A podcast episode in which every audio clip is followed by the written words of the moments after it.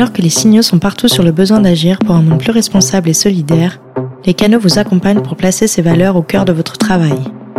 À travers des témoignages, Emulsion vous emmène à la rencontre de ces entrepreneurs qui ont décidé de s'engager pour la solidarité et la planète. Chaque été, les Canaux proposent aux structures engagées de son réseau de présenter leur activité en tenant un stand, un atelier ou en organisant une conférence sur sa terrasse. Cette année, on partage des solutions pour agir au quotidien, notamment dans ses choix culinaires.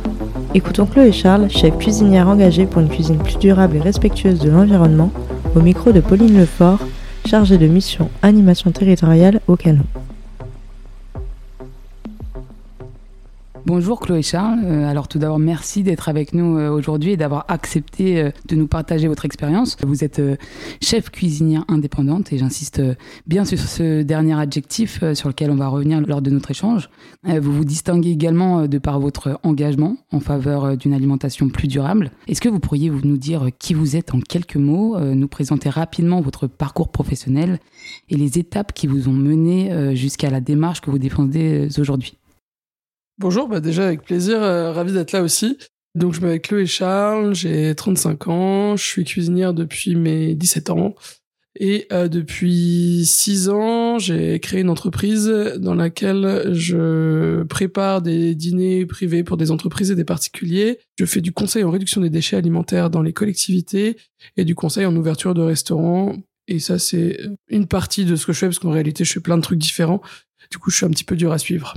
C'est une manière de vivre mon métier que j'adore et que j'ai pas vraiment envie de quitter. Du coup, j'essaye de petit à petit, je suis pas la seule, mais de réinventer un peu ce métier de cuisinière.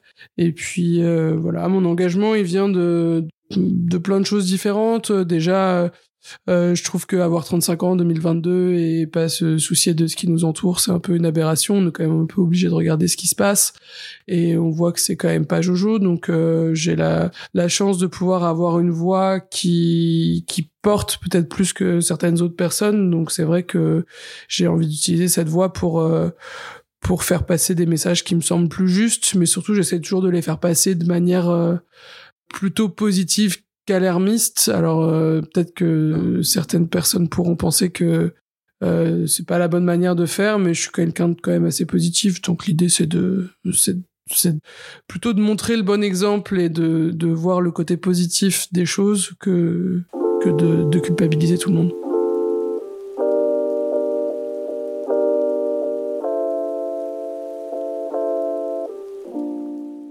Concrètement, quelles actions avez-vous mises en place afin de rendre plus durable votre alimentation ? Il y a plein de choses différentes. Déjà,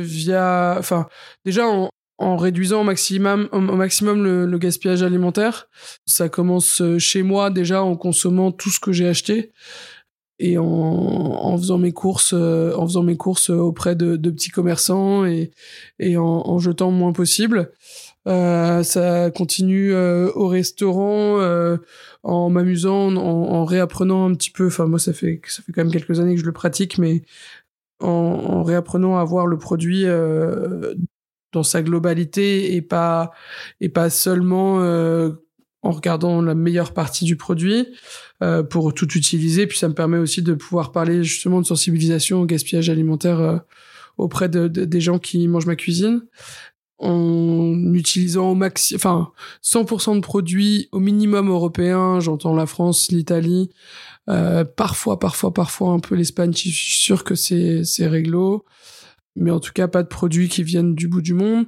Aussi en sensibilisant à ces sujets-là à travers une cuisine plus végétale, moins protéinée. Ça veut pas dire non plus que j'aime pas les protéines. Au contraire, je suis une grosse viandarde, sauf que c'est plus vraiment possible d'être une grosse viandarde aujourd'hui. Et donc, du coup, je trouve aussi des alternatives pour en fait avoir un petit peu moins besoin, entre guillemets, de manger des grosses quantités de viande et de trouver un plaisir ailleurs que dans un gros morceau de barbac, quoi. Et ça, j'essaye aussi de le transmettre aux gens à qui je fais à manger et à qui je peux parler à travers, soit à travers un repas, soit à travers, les réseaux sociaux, par exemple. Vous parliez tout à l'heure de la localité, de l'aspect local de vos produits. Comment vous trouvez et sélectionnez vos produits ? J'imagine qu'il y a eu un travail de sourcing en amont afin de vous assurer de la qualité de vos produits et de leur localité. Est-ce que vous avez été aidé dans cette démarche ou est-ce que vous avez accumulé des contacts de producteurs et de productrices au fil de vos expériences ?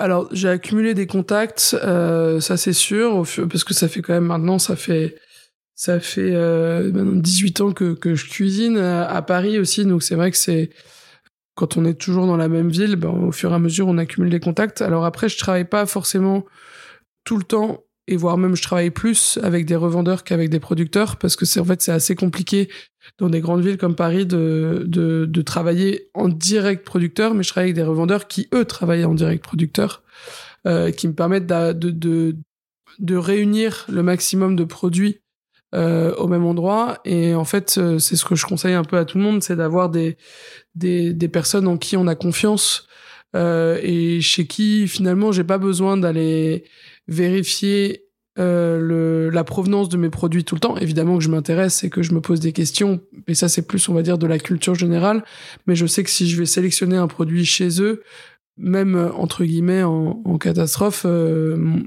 j'aurai l'assurance d'avoir une traçabilité et la qualité qui correspond à mes attentes. Et ça, c'est pour moi le plus important. C'est-à-dire que j'ai besoin de m'entourer aussi, parce que j'ai beaucoup de boulot de part et d'autre, de gens qui sont sélectionneurs de produits. Et moi, mon métier, mon cœur de métier, c'est c'est certes de sélectionner ses produits correctement, mais de sélectionner plutôt mes fournisseurs correctement, et derrière de les cuisiner. Donc j'essaye de beaucoup faire confiance aux gens avec qui je bosse, et je crois assez fort au métier de boulanger, de fromager, de boucher, de primeur, qui me permettent de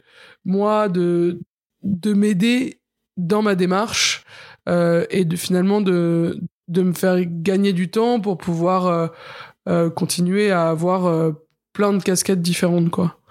Donc par contre, je suis assez drastique sur le choix de toutes ces personnes-là. Vous abordiez tout à l'heure la question de la lutte anti-gaspillage.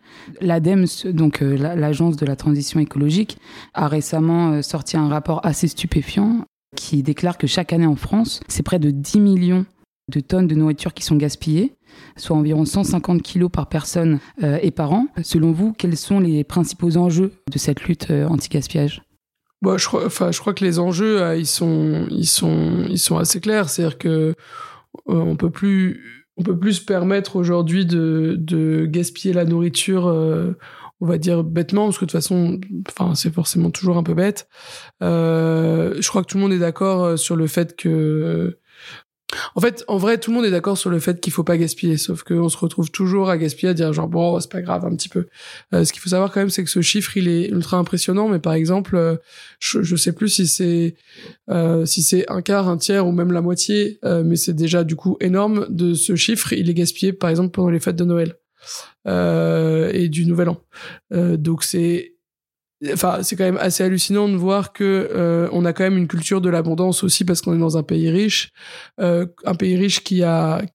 qui a profité de l'industrialisation, de l'agriculture, de l'élevage, de plein de choses finalement après guerre, qu'on s'est dit que en fait c'était comme ça qu'on pouvait consommer et qu'on ne réfléchissait pas à finalement l'essence même de ce qu'est la nourriture et de en fait d'où ça vient, du fait qu'il y avait des femmes, des hommes qui travaillaient derrière tout ça, qui avait un terrain, qui avait enfin un terrain, j'entends la terre qui nous donne finalement la possibilité d'avoir cette nourriture là. Enfin en fait, on a un peu oublié tout ça et finalement on a la nourriture qui arrive sur notre table un peu comme par magie, et que ça il faut qu'on se remémore finalement comment est-ce que cette nourriture arrive sur notre table, ce qui n'était pas du tout un problème. Enfin, je veux dire, il y a 100, 150 ans, on était parfaitement conscient de la labeur que c'était de récolter une pomme de terre, parce qu'il faut aller la chercher dans le sol, se baisser, soulever des charges lourdes, et que finalement on connaissait toujours, soit on la faisait pousser nous-mêmes, soit on connaissait le voisin du voisin du voisin qui faisait pousser cette pomme de terre. Donc du coup il était hors de question d'en gâcher. Il y en avait pas tant que ça non plus, parce que c'était un peu la galère. La viande on n'en mangeait pas tout le temps parce que ça coûtait cher et que c'était galère à faire à produire. Et voilà, donc au final, moi ce que je prône finalement, c'est un peu un retour en arrière de 150 ans parce qu'on avait pleinement conscience de la rudesse que c'était de faire pousser, et puis du coup que ça coûtait, et donc du coup on gâchait pas, et voilà. Et c'est vrai que aujourd'hui, on me trouve novatrice sur le sujet, mais en réalité, je suis juste en train d'essayer de faire un retour en arrière de 150 ans, quoi. Donc, dans une certaine mesure, vous aimeriez qu'on repense notre rapport à notre nourriture pour changer nos modes de consommation, c'est ça ? Oui, c'est ça. C'est-à-dire qu'en fait, effectivement, par exemple, si on mange trop de viande, c'est pourquoi ? C'est aussi parce qu'on n'a plus l'animal en face de nous. Enfin, je veux dire, quand on mange un nugget tout prêt servi dans une barquette en plastique, en fait, on sait même plus ce que c'est. Par contre, quand on achète un poulet qui a encore la tête, les pattes et encore des abats dedans, bah, on se rend compte aussi que c'était un être vivant et qu'on peut pas manger 3 êtres vivants par jour. Ou par semaine. Enfin, il y a un moment où c'est pas faisable. Mais en fait, ne serait-ce que sur cet exemple-là, sur l'exemple animal, revoir l'animal en entier et savoir d'où il vient. Moi, je suis pas contre qu'on mange des animaux. Je veux juste qu'on réalise qu'on mange un être vivant et qu'on peut pas se permettre d'en manger tant que ça. Je sais pas, moi les légumes par exemple, comme la majorité de la population, là petit à petit ça revient, donc j'espère que c'est pas la majorité de la population, mais il y a quand même beaucoup de gens qui savent pas exactement comment pousse une tomate, à quelle saison. Encore la tomate, c'est un exemple qui est tellement utilisé, et c'est un fruit finalement qui est tellement commun que maintenant, je crois qu'il y a quand même pas mal de monde qui commence à comprendre que les tomates, au mois de décembre, c'est compliqué. Mais par exemple, si on prend autre chose comme une aubergine, bah, l'aubergine, je suis sûr que la majorité des gens savent pas comment ça pousse, connaissent pas la saison, se posent pas tant de questions que ça, parce qu'on en a pas beaucoup parlé. Sauf que avoir des connaissances là-dessus, ça permet, connaître le monde qui nous entoure, ça permet de mieux vivre dedans aussi, quoi.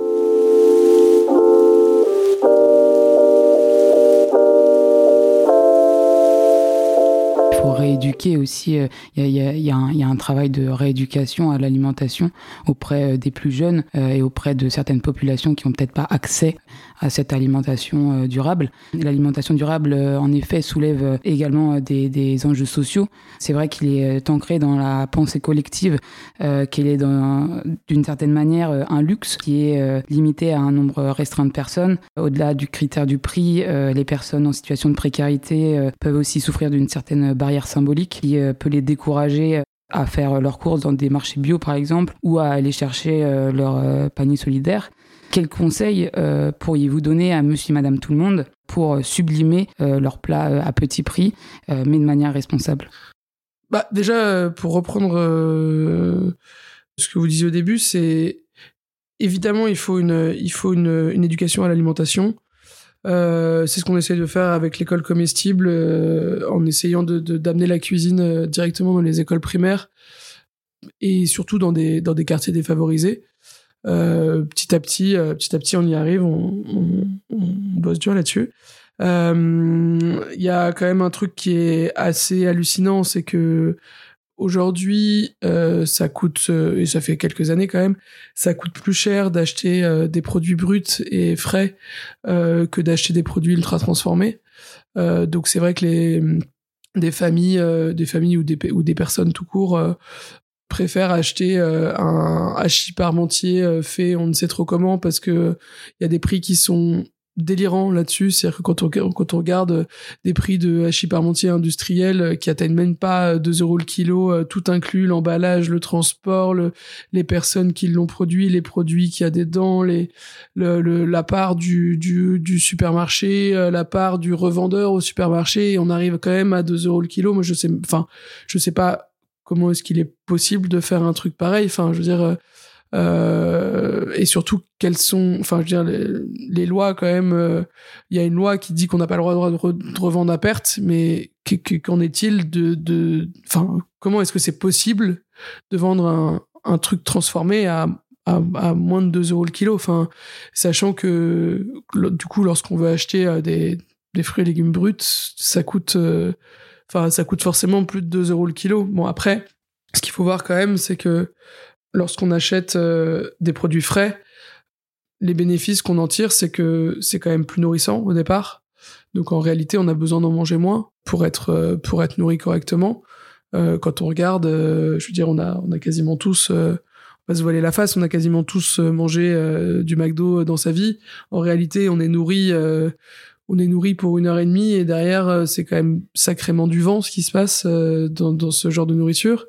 Alors qu'un repas à base de produits dans lesquels il y a des vitamines, des minéraux, des protéines, enfin, on est nourri correctement et pour longtemps. Donc, certes, ça peut coûter un petit peu plus cher, mais du coup, on va en manger un petit peu moins. Réapprendre aussi, par exemple, que lorsqu'on fait rôtir un poulet un dimanche, en réalité, on peut en tirer 3 repas qu'on paye.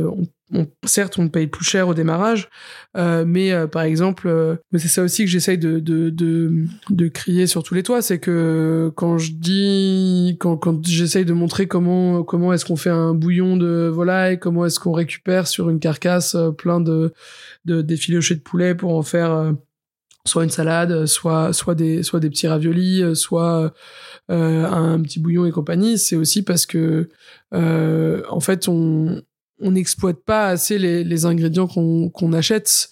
Donc, et quand on achète un poulet, ben oui, certes, il y a les cuisses et les blancs, mais sur le reste de la carcasse, il y a aussi un repas, et cette carcasse, on l'a payée au prix du kilo du poulet. Donc, il y a quand même ça à voir. Manger moins de viande et manger moins de légumes, manger des céréales, des légumineuses, moins de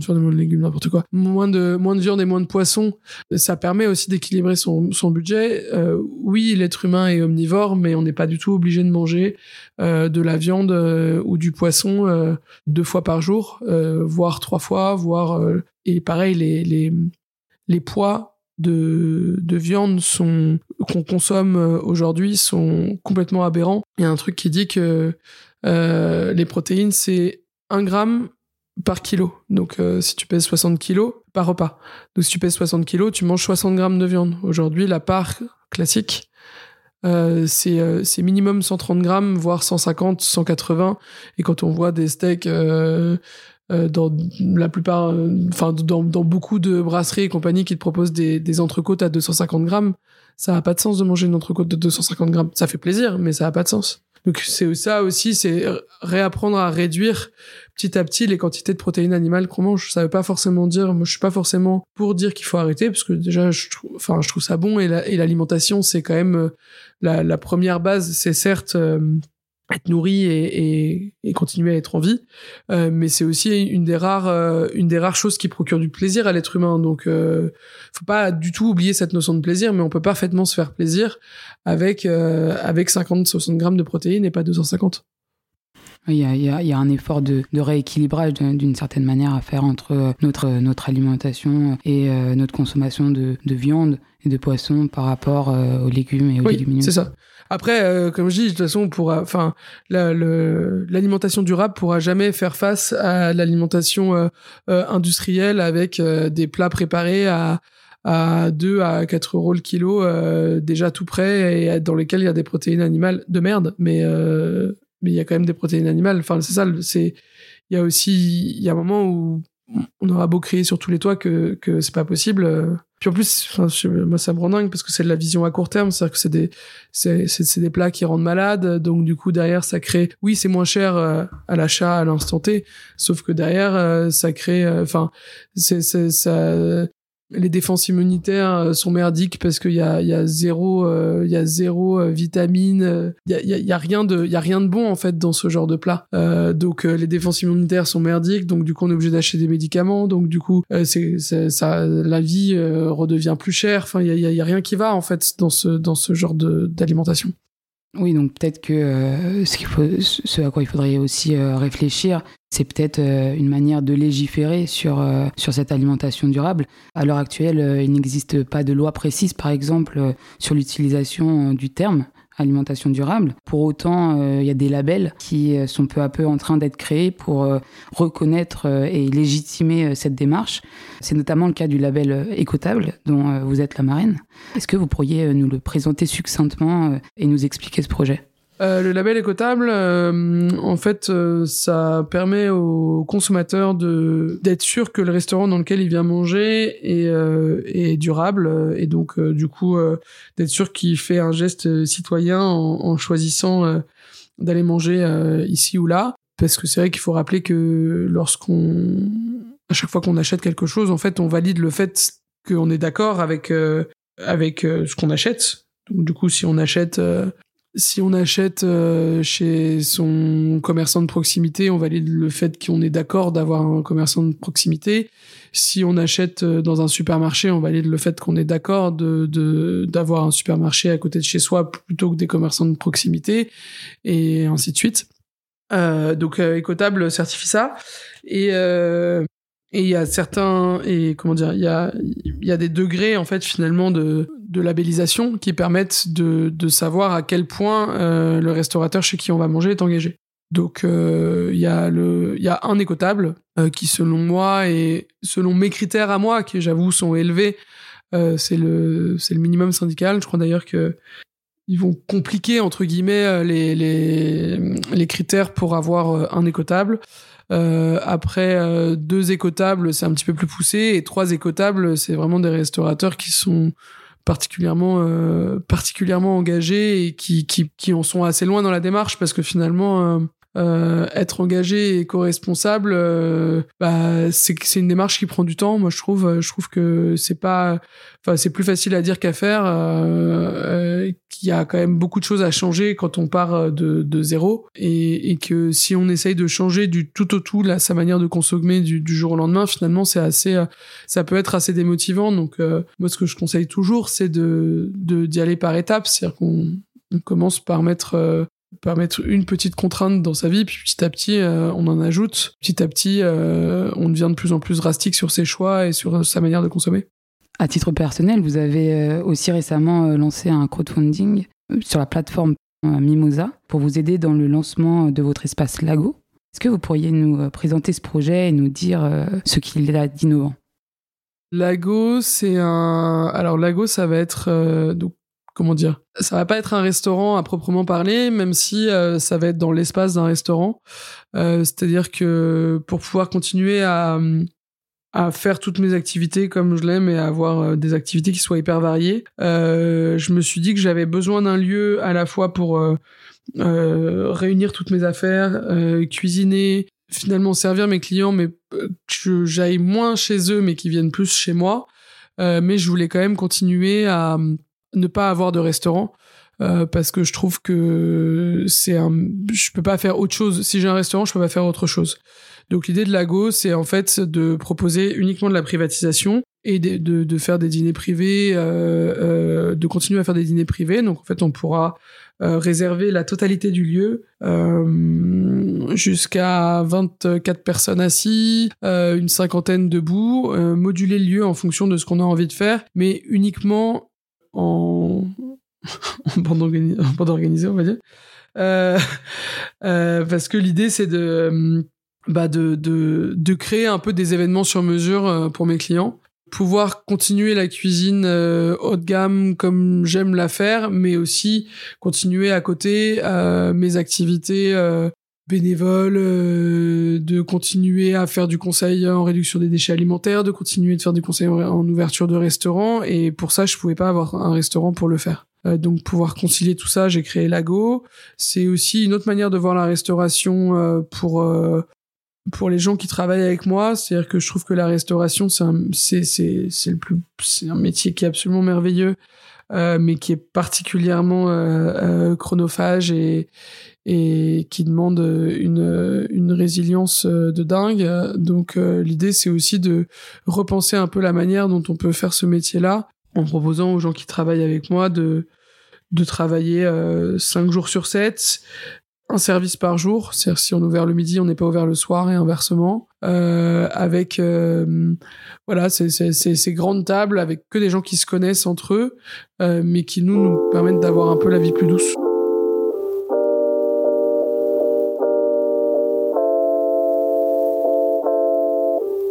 Pour conclure, j'ai une dernière petite question pour vous. Si vous deviez choisir un seul aliment à travailler et sublimer, quel serait-il ? C'est compliqué ça comme question. Une côte de bœuf, non c'est pas vrai. Un seul ingrédient à travailler et à sublimer. Je pense que je choisirais un oléagineux comme les noisettes, les amandes, tous ces produits-là pour leur apport nutritionnel, tout ce qu'on peut en faire, parce qu'en fait derrière, oui j'ai une noisette, mais je peux faire de la crème de noisette, je peux faire de la poudre de noisette, je peux faire des noisettes grillées, s'il y a de la il y a plein de textures possibles et imaginables. Puis surtout, j'adore ça. En réalité, j'en mets partout. Merci. Avec plaisir. Merci à Chloé Charles d'avoir participé à cet épisode et à vous de l'avoir écouté jusqu'au bout. Pour plus d'informations sur la terrasse de l'été des Canaux, rendez-vous sur notre site internet lescanaux.com ou sur nos réseaux sociaux. À très vite.